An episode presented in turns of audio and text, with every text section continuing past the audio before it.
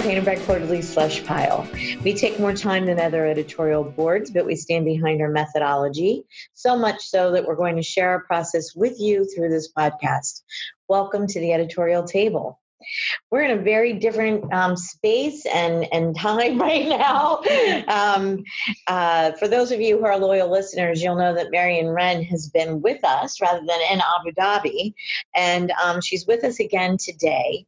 And we are not in our little um, audio booth, our little recording studio, but we are, in fact, in a cinder block meeting room in the hallowed halls of MacAlister at Drexel University. So that's a little unusual, but I'm still me, Kathleen Volk Miller, director of the graduate uh, program in publishing. Um, writer of memoir and uh, creative nonfiction, and co editor of the Painted Bride Quarterly.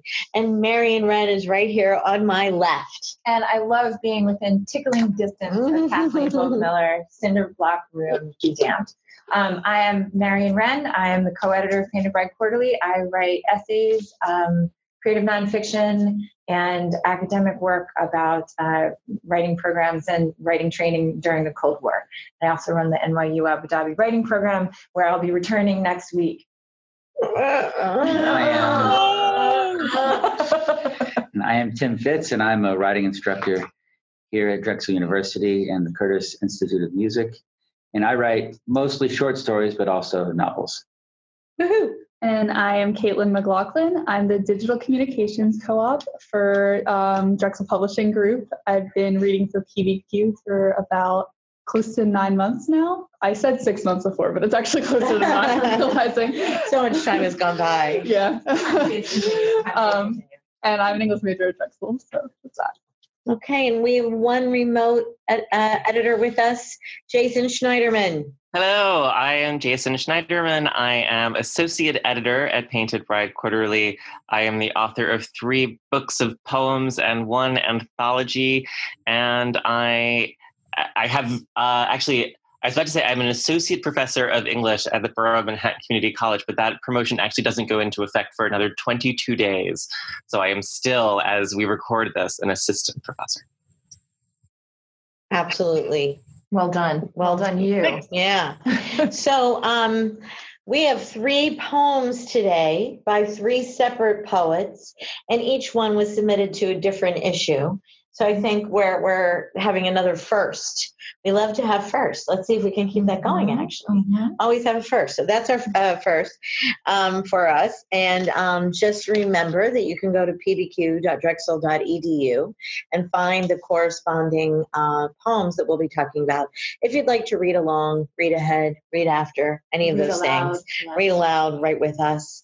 Um, speaking of reading aloud, who would like to read the first poem of today? Hilary Jacqmin's Private Lives. I'll read it. I'll read it. This is Marion um, and it's Hilary Jacqmin. And I love the spelling of her last name, and I'm going to spell it because I hope I'm not mispronouncing it. J A C Q M I N. And the poem is called Private Lives. They have retired to Lost Pines and Burger Time.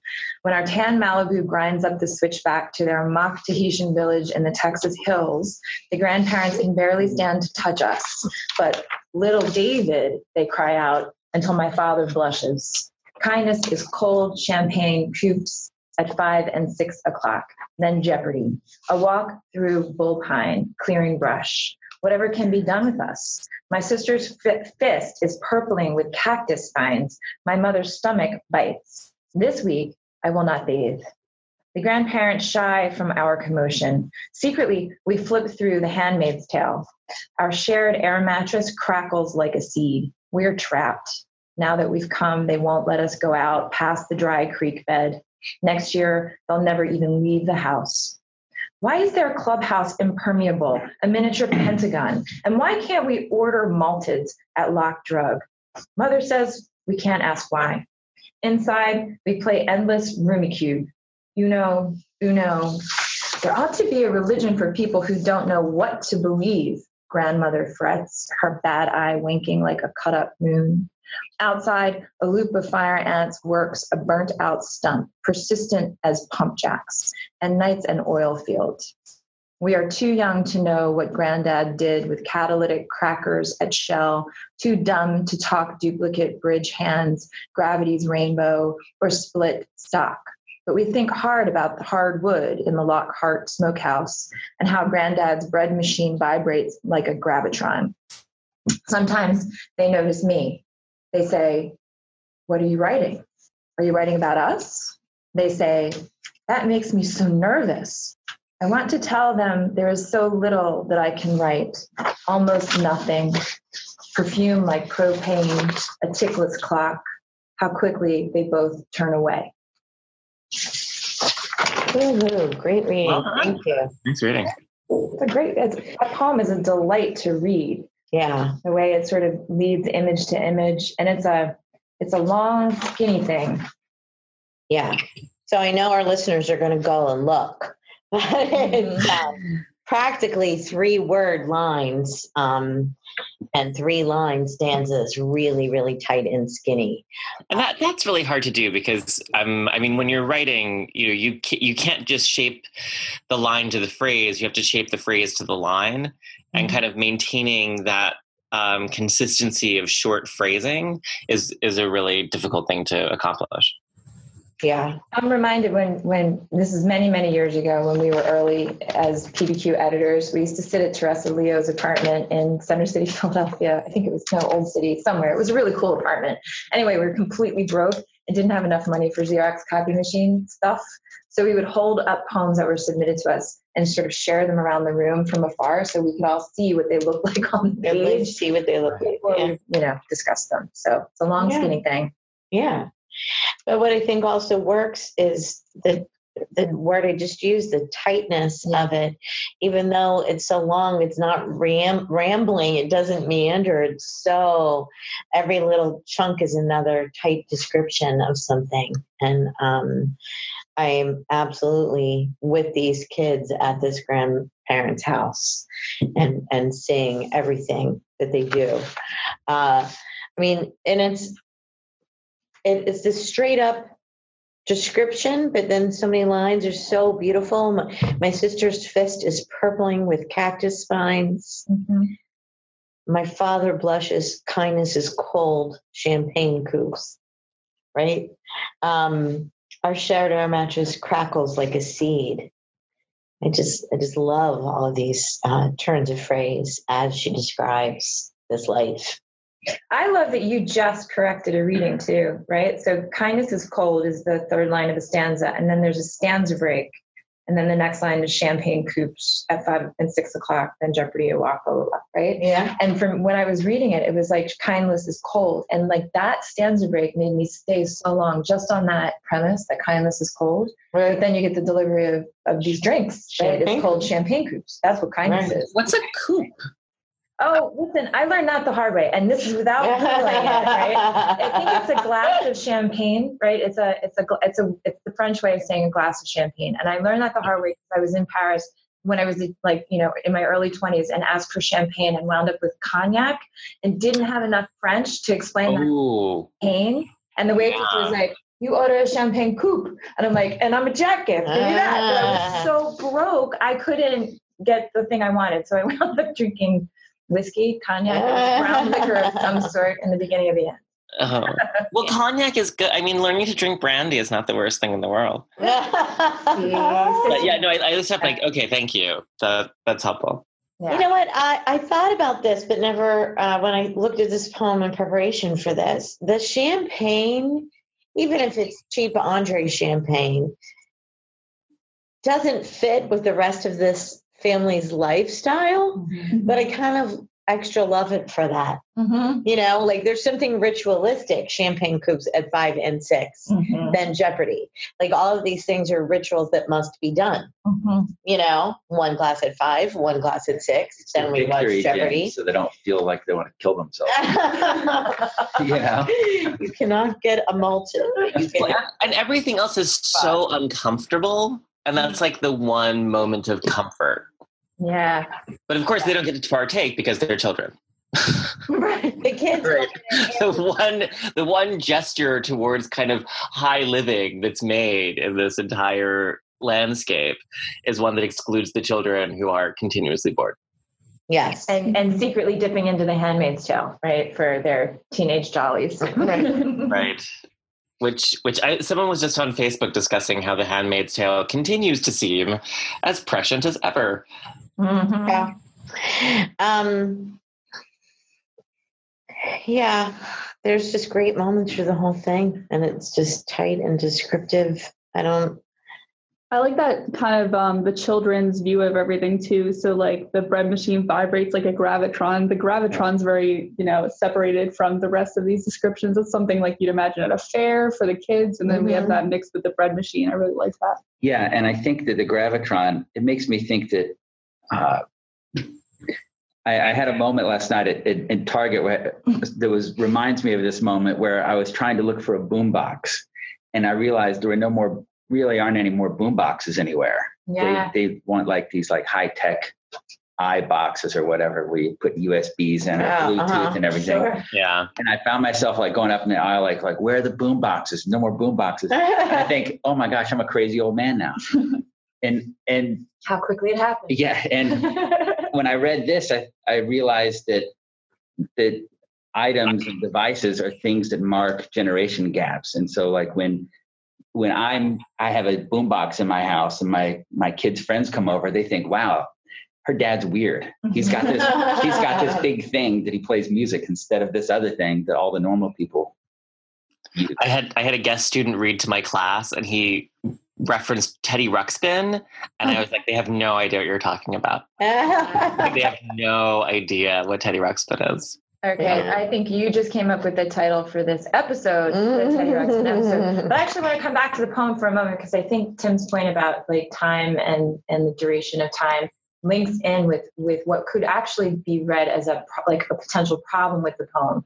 This is a, a skinny poem, but it's like three and a half pages long. Like this is a long description, Mhm. and it's a long description of not a bunch of exciting stuff right like this is a really sort of careful study of the tedium of being stuck in an old folks home as a pair of kids and what i think it does really elegantly is represent that tedium but without boring the reader and that's that is hard hard to do Yeah.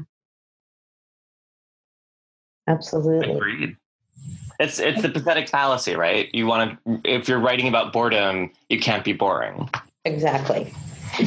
Students love to do, right? Mhm, mhm, They- mhm. Write incoherently and say, the guy's on mushrooms. it was all it's bill clinton with the balloons yeah. Um, I just like the rhyme. I'm sorry, guys. go. I like the rhyming too. Um, I really like how it's not obvious. So like the inside we play endless Rummikub uno uno, which um the uno rhymes with who don't know. I really like that. Um, it just flows off the tongue. yeah I'm trying to look for this. Yeah. These strange grandparents. I, I hear the hammering, you guys. Yeah, so Drexel's undergoing some construction. Um, We're ignoring it, Jason. Don't talk about Oh, it. sorry, sorry. So trying to open a it's bottle of haunting. cognac. It's a just haunting. think about the On the table. ticklish cough. so I, I think maybe the last thing I would like to bring to the table on this poem too is the title. So it's called Private Lives. And for like the longest little while, I was like, wait, why is this called Private Lives? Why isn't it called like the old folks home, which would be a sucky title? But the fact that it's called Private Lives and then ends up with that image of the, the grandparents finally paying attention, right? It's sort of like looming over the speaker's shoulder and being nervous about being rendered and then turning away Mhm. is devastating, right? So it, it, it really sort of like lands on its its point, right, in that last stanza. So I admire that move too. Well, I like the fact that this is what is the private lives of the grandparents. This is what they don't want them to know or to Yeah. write about, but there's not really much going on there to hide. Yeah. Right? They're not Oh, allowed to know what love grandpa that move did. towards the writing. Yeah. Yeah, they're too young to know what grandpa did for a living. Like these grandparents are very um, dried up, can barely stand to touch us, you know, but this is the obligatory visit. Yeah, I, I'm grooving. Mm-hmm. I think we're ready to vote. I do too. Agreed. Okay. Maybe we should bang on the table like the pipes. Maybe that should be the way we vote. No, Or Kathy's, not. Kathy's frowning. All right, every vote. One, two, three, shoot. All right. And we're waiting for a remote unanimous. No, I, I, I remotely voted. Go Hilary. Yeah. All right, private live. Um, I have to bring up something that our listeners won't be able to see. Maybe we can take a photo of it. Jason, Yeah. these champagne coupes are so uh, inexplicable that this family would drink them, right? Right. Marion Wrenn is wearing a bracelet that's made out Oh, of sorry. beer tabs. I am wearing a Okay, bracelet. it Are you does really? not- Like- Like the old fashioned kind that you like pull mm-hmm. off the Yeah, like yes, It's beer yes, what people made when you were like in eighth grade. Yeah, I, I love it. It's stretchy and it's full of beer. Wait, and do you notice the earrings are I also did. made of aluminum cans? I didn't realize the earrings So earrings I, I love repurposed technology so hard. I have the myself in it. bracelet is just so not what I would ever Yeah. imagine on your body. Honestly, I thought you were going to talk about the champagne coupe because the champagne coupe point of reference. You know how champagne glasses they're the tall flutes. Well, the champagne coupe is like it's it, it's like a the little, older It's style the older style, which Yeah. I think the rumor was. Or the it's woman would take a bath, Jason. You know what we mean. right. the Yeah. burlesque dancer takes a bath. But the point of the that sheet was it's meant to be the perfect boob size. Like if your boob fit in a champagne coupe, it was like the perfect boob size. This was a thing that I once heard. But maybe somebody was just trying to make me feel and now our listeners need no photos at all. and That's up really next. great. Wait, now I have to talk about my father and martini. Yes, I do have to do this because this is something that everyone should live by. If you remember nothing else from these podcasts, martinis are just like breasts. One's not enough. Three is too many. Thank you. And scene. Anne Boleyn disagrees. Words of wisdom from my papa. uh, and there's no way to segue into the next poem. Well, maybe Well, a actually, little well, bit. I'm going to point out that if that is true of martinis and boobs, it is also true of testicles.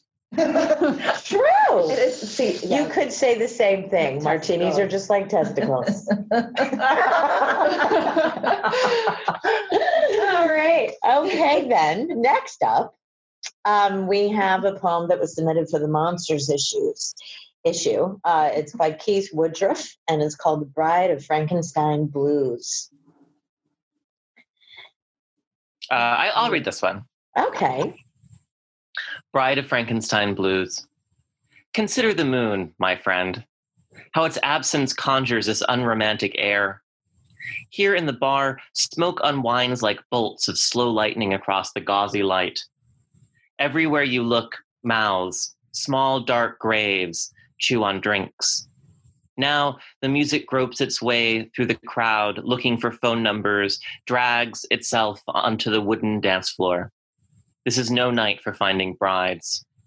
Still, you try, touch her wrist during talk, and spring the classic recoil.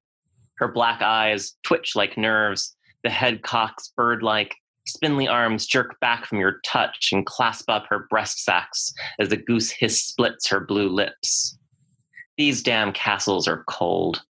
Some nights, alone again, arms outstretched on the stairs, you think you might prefer the murderous torches. Anything to light you up. Nicely read. Nicely done. So, Can we just start by saying breast sack? Like, how, what a perfect segue. there was a segue. and there's alcohol being consumed. Right. So we know what we're doing. We meant that all along. We meant that. That, that was our plan. Uh huh.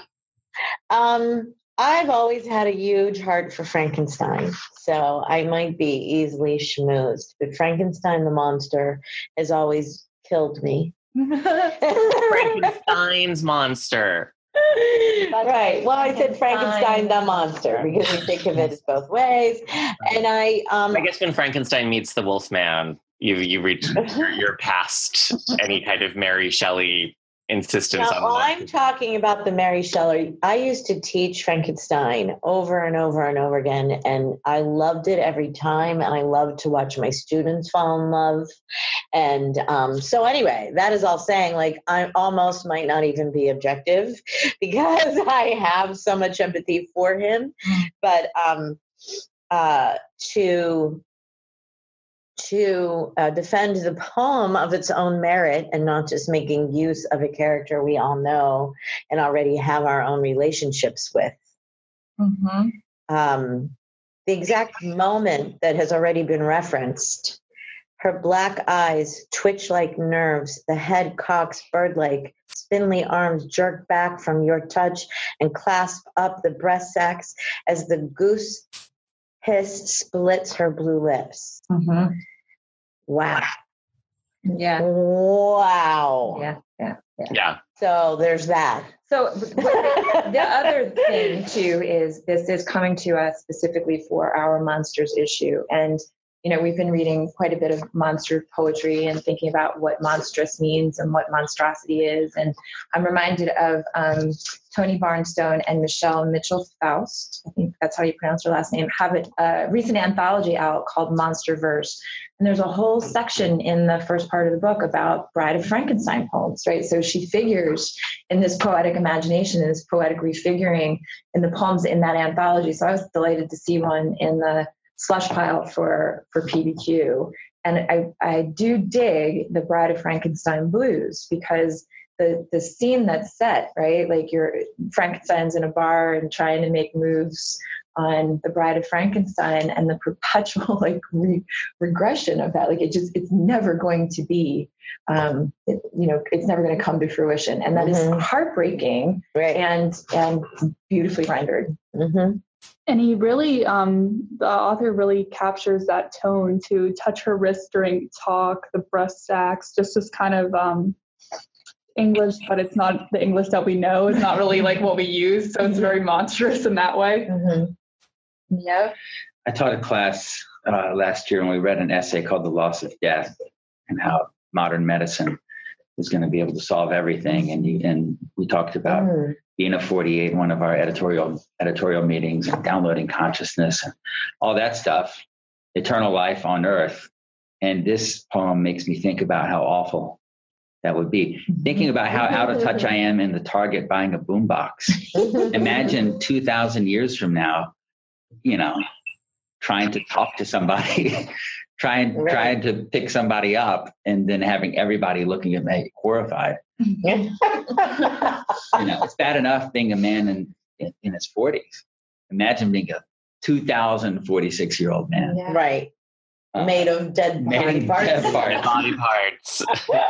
And I, I mean, it's, it's this is it's, I mean it's it's similar to the poem we just read about as far as like because with kids that's what it feels like. I don't want to like jump back too far, but being bored at your grandparents' old folks' home seems like eternity. Yeah. Right. And and this is it here. This is just continues on for real eternity. So I, I like that. I like this commentary on the things that are happening these days. Well, I'm I really love the way it sort of picks up on the um, that that whole kind of thing about uh, what were they called pickup artists, right? With the steps that you're supposed to follow in order to seduce a woman at a bar.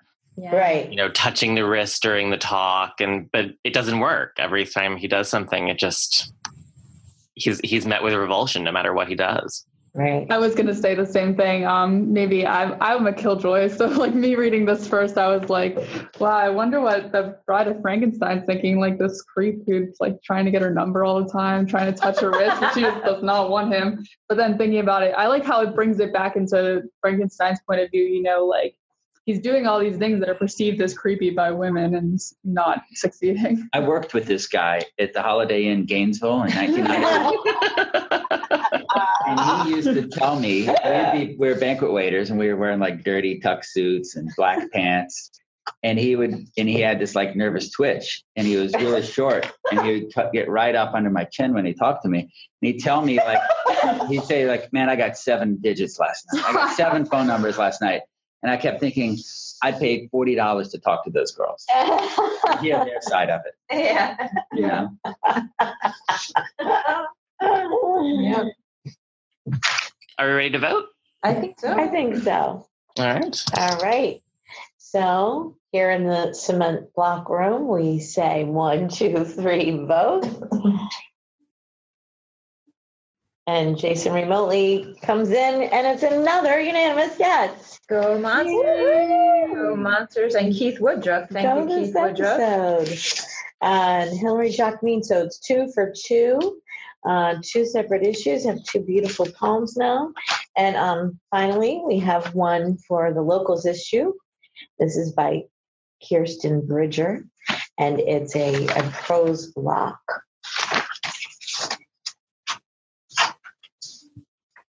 And I guess I'll read it. All right, Kathleen. To the girl from the reformatory town.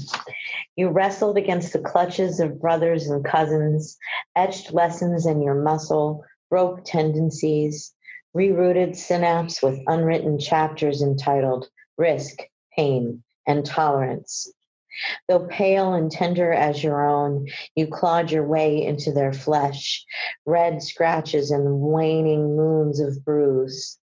You carved a language of ferocious prey and warning, but more startling than the DNA that curled from under your nails was the power which made you surge, the breathless current of survival that ran like a lightning rod through the center of your axis as you spun in and out of years, knowing blood tracks would either catch up with you or become abandoned to faster byways and untranslatable modes. So you walk, never looking over your shoulder, one step in front of the other, past the fermenting bumper crop yard fruit. Never mind the dirty shoelace untied, the frayed gray string dang- dangling over the trestle bridge track. You need this grip of heat, the hot rail under your feet. It's like the static warmth the addicts wear like skull caps, the choke cherry buzz after needle pierce and plunge. Keep your hair blown back, baby, and charge with the horizon line.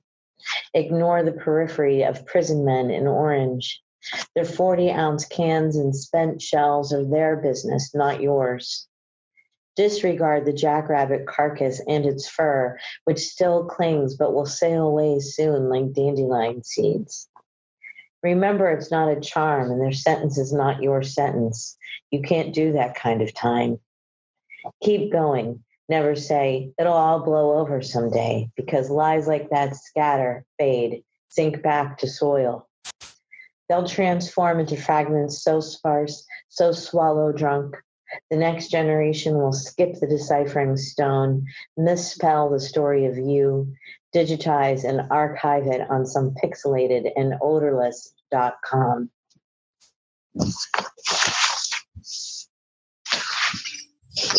Well read.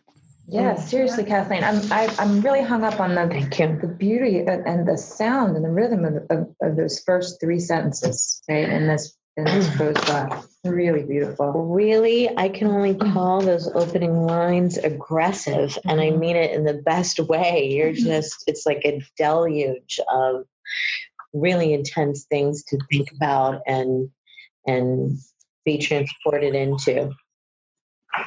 So okay, so the the you, the second person addressed, the the person being addressed has wrestled, has clawed and carved, right, and, and is a, a path out of this reformatory town, right? Like we're all in agreement on that, right? Yeah. And then you've got this second like pattern of surging and energy, right? And buzzing static that becomes a motif in the poem. And she's, and this is, I guess, a question, right, for, for all of us to think about. Um, is she's walking along like train tracks for that escape and the and the tracks are taking her out of town. Is that what's happening? Is that the, the warmth of the static underfoot? I think so. Yeah. Okay. It was just kind of like where she goes. Yeah, I mean, to get away from town, but not like to escape permanently. Sort of more in a, you know, just kind of like this is a place to be alone. Mm-hmm. Yeah, I was thinking the same thing as if she's preparing in the future that she's going to get out of this town, but for right now, she's not. For right now, she's just at this place. What's interesting to me is I think uh, most people I knew growing up, you feel like you're going to do something when you grow up. You're going to transcend your normal experience. You're going to be something great in life, and then look back where you came from. And this person is coming from the reformatory town and just wants to be normal. They want to get to that bottom rung. They just don't want to go to jail. Mm-hmm. They just Yeah. I think that's it's really interesting to see um, to see that sort of pattern Mhm. going on. Yeah, and that's like keep your hair blown back, baby, and charged with the horizon line, right? And so that buzzing and the charging and the surging is connected to that vision forward, that line on the horizon, um, trying to anticipate this this stuff receding. Yeah. yeah. That last line is really my favorite too. Um, the next generation will skip the deciphering stone, misspell the story of you, digitize and archive it on some pixelated and odorless.com. The idea that if she does mess up, if she does become like the rest of the people in this town, it's going to follow her forever online. Yeah, another eternity poem. Right. Yeah. Mm-hmm. Yeah. I was also thinking about um, after Ellis Island digitized all of their records, we were able to find my grandfather's entry into the country.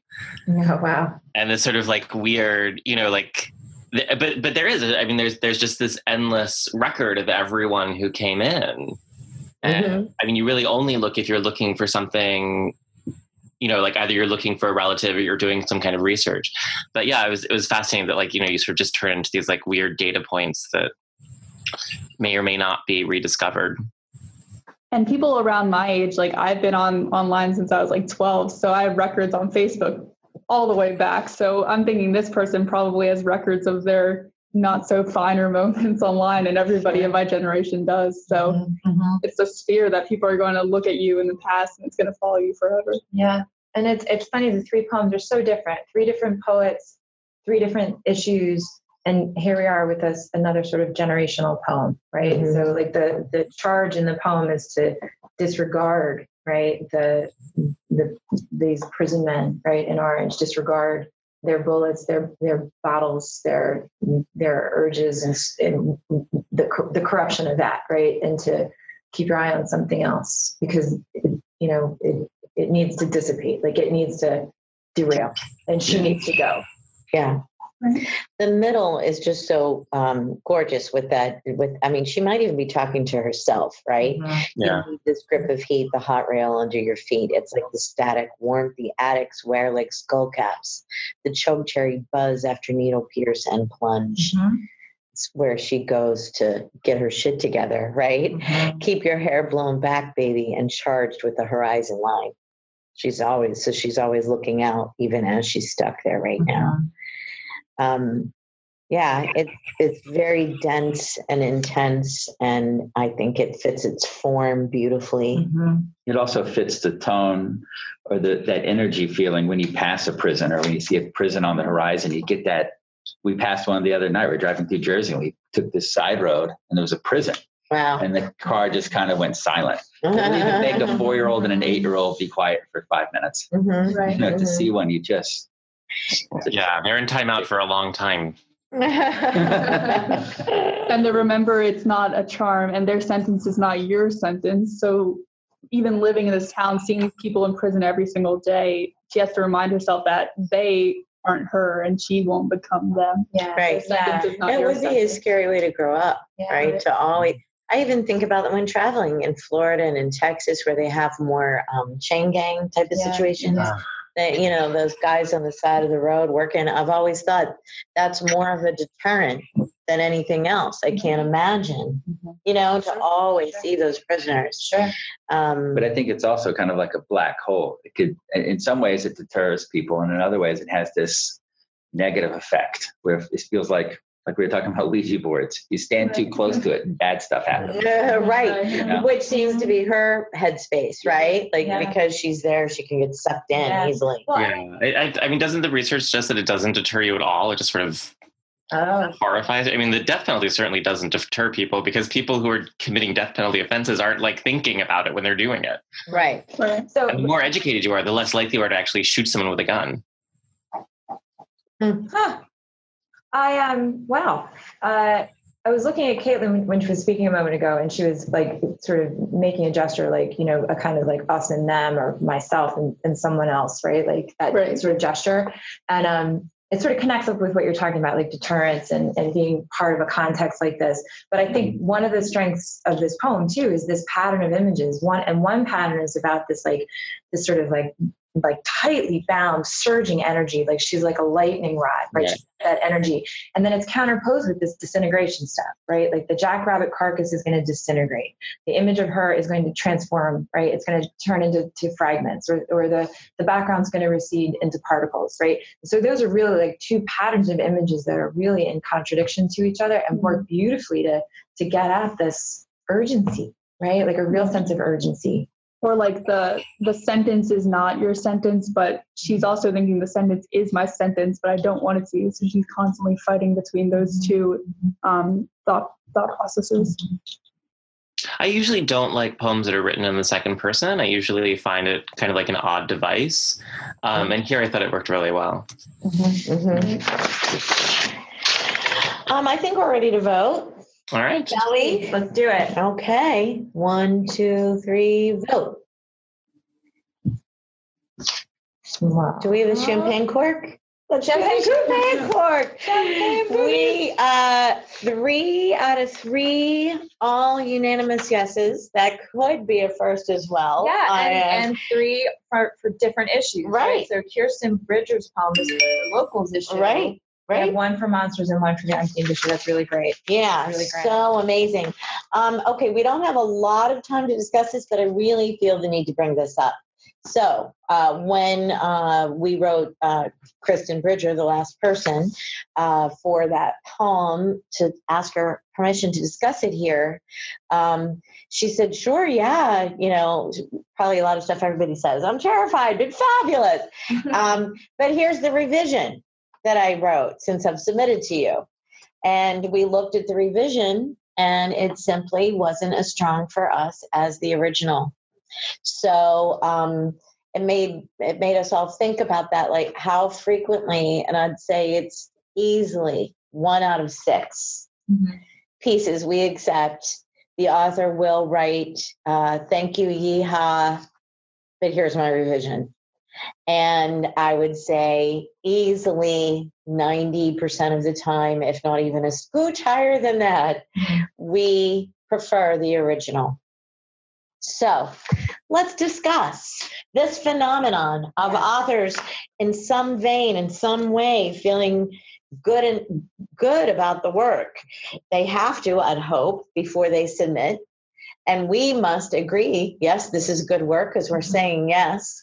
But then they continue to um, muck around with it and um, and revise and revise. Is is it simply that none of us are ever satisfied with our work and and you know Well, I, I want to jump in what? on this and say that I remember, if I remember correctly, the piece, the piece that Kristen, Kirsten, Kirsten sent us, the second piece, was such a radical revision. It was almost a different poem, right? So what we looked at here was a prose poem. It's a prose block. The thing that she gave us at the second go had line breaks and stanza breaks, and um, I want to remember that that's that's the case. Maybe I'm totally wrong about this, but I remember it being so vastly. it was very different. I remember I was uh, Marion went so far as to say this is a new poem. I don't know Yeah. if I would have said this is a new Yeah, but I maybe but, that's what but it was that it different. really felt like a new poem to me and which is why I, I sort of wanted to insist on, on looking at the first poem which is to say that i don't i don't necessarily remember it not being as good as this poem Right. it was just so different from the poem and it felt like Uh, the, this was the initial one I wanted to contrast discuss. was with this one and this Right. is what you know the Right. labor of the editorial board had gone into this one and i wanted to acknowledge that too right so Mhm. that's my two cents Right. But uh, just this week, we we started. We were chatting before we started recording. The same thing happened, where we accepted a poem, contacted the author. They said, "Here's the revision," and the revision was so different that we simply aren't interested in that revision. Like Mhm. we would say no to that revision, while we said yes to the original. So, so what's up with that? What's up with poets continuing to play with their writing? Not just poets, all authors. I mean, I think it's because people revisions often look like new poems because the poem's intent, the po- the poet is working to communicate a vision. Mhm. right? The poet kind of has an emotional experience that they're trying to create for the reader. And so, how you go about that is going to be really radically different depending on kind of where you are in that writing and rewriting process. And then, as the reader who's kind of receiving that, it doesn't necessarily, it, it, it's just a very, very different um, relationship to the piece. Mhm, mhm. Well, I think when you look back on your writing, oftentimes, well, I know I do this. If I find a piece um, that I've written a, maybe a few weeks ago, I'll go back to it, and sometimes I'll even rewrite the entire thing with the same idea. I don't know if other people do that, but for me, I think maybe that's what they're getting at, unless that's just me and I hate my work and rewrite it all the time. I don't No, I think commonly people start off abstract. They know what they're writing about, and the first few drafts, they make it clear to the writer what they're trying to say. But then they, uh, after a number of drafts, they focus it and they get it to that sweet spot. But then their nature is just to keep writing and fixing, and then you just overcook it. Mm. And Right. you need a good editor, a good confidant, or a reader, somebody Yeah. and I do this all the time. Someone will say, "Hey, your last draft is better. Stop. You're trying. You're just being a.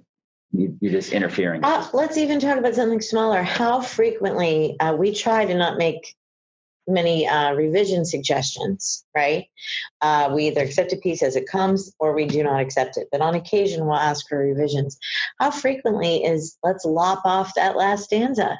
Right. It even goes that way too, right? Not only is it writing, rewriting the revisions that we get, but people didn't realize they were done. And they wrote another two paragraphs or stanzas or whatever it is, right? Um, you guys remember the the film Six Degrees of Separation? Mm-hmm. Mm-hmm. Based on the play by John Guare. oh, Schneiderman. And um, Donald Sutherland is an art collector, and he uh, visits a kindergarten class, and he's enamored of the work. He's just staring at the work with his mouth agape, and he says to the instructor, to the kindergarten teacher, "How do you get them to create work like this?" And she said, "I know when to take it away." and and, and that's I, I I'm haunted by that phrase for all the years of when Six Degrees came out, and I think about it a lot as the, in this life as an editor. so that's what we're suggesting that we all cultivate our inner Donald. Well, no, I was I was once in I, I remember I went to a Relate friend's to 'em. if we check degrees, six degrees, if we're all related to him. Well, it wasn't him, that kindergarten teacher. We have to Yeah. channel the kindergarten Yep. teacher. No, when it's- and know when to take it away or have friends help us or have editors help us. I mean, honestly, too, we could say nobody has demanded the revision get in instead. No one has become married instead to the revision. Um, they always go, oh, okay then. Mhm. Take that original. So anyhow, I guess the the word for the listeners is, you know, feel good about your work when you send it out and then maybe leave it alone. Well, and I think you know, like the worst thing is when Unless you get rejected. and then you're not attached to it anymore. Like like you publish something and you're like, oh yeah, I don't like that, and I don't want to direct people to the work anymore because that's not what I'm trying to do. Mhm. And so that that's also like another kind of side of that. Yeah, if you change your mind and you don't like it anymore, just withdraw it. Yeah. Right. Well, that's but Jason, that's never happened. That nobody. That's what I mean. Nobody has Oh. said. Not only have they not demanded the revision, they've never said, "I hate that now." No, I'm Well, like, I, I, I'm I'm thinking of this. This was many many years ago, and, and not not related to Painted Bride, but um, a friend of mine in my graduate program, who I knew was a poet, I called him and I was like, "Hey, you might want to change your name because there's someone publishing fiction under your name." You know, using the same. I mean, not like you know, not like it's a con- just you know, you should be aware that someone else someone has else. does name, and it's a common name. And he was like, "Oh, that was me. Tell no one. Um, get rid of that anthology." and, and he just completely disowned the work that was in that he said he was totally embarrassed by the story he's sorry that like he let them take it and so i mean that's a kind of like other you know side of what happens when you know the work grows and changes as you do Right. yeah. Right. And then the a flip of that or another facet of that too is just the process oriented approach that we're we're uh, you know tracking here which is you know the poems evolve the work evolves and and going from being published in a literary magazine to getting a book contract or winning a prize and getting a manuscript together what went in the literary magazine might actually change in the book right? Even though you're acknowledging its original publication. And that's up to the you know that's that's on the, the author. The author makes that decision. But it's this first rank of, of interaction with the editors and the authors that we're fascinated by, right? Like right. when we when we yeah. catch an author in between drafts um, and find ourselves liking the first draft. Right. Um, yeah. In Tobias Wolff's greatest hits collection that came out like 10 years ago or so. Yeah. In his foreword, he writes how um, he had changed stories even for that new yeah. book. Old yeah. stories are published in books, which I, it's an interesting subject. When is the final version the final version? Right. Well, I guess it speaks to the very first thing we said. People just are never satisfied with their work, right? Yeah. Or, or you know, can be. So, anyway, no way to segue out of that, but we have to wrap it up yep. and say thank you for such a terrific episode to our poets. Three out of three, all unanimous, fabulous. I guess I, I have to know when to stop this podcast. thank you, Kirsten. Thank you, Keith. so, uh, go to pbq.drexel.edu, poke around on our site, sign up for our email list. We do not inundate you two, two three times a month. Um, if you send us a self addressed stamped envelope, we'll send you a podcast sticker. Uh, tell us what you think about this episode on our Facebook event page that relates to this episode and keep on reading. Thank you. Woo.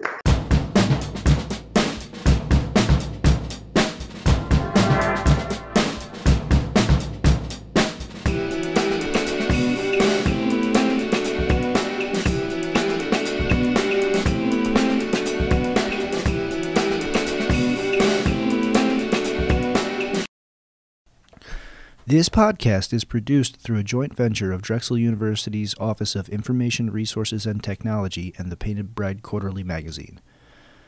This podcast is the property of Painted Bride Quarterly magazine. All rights reserved.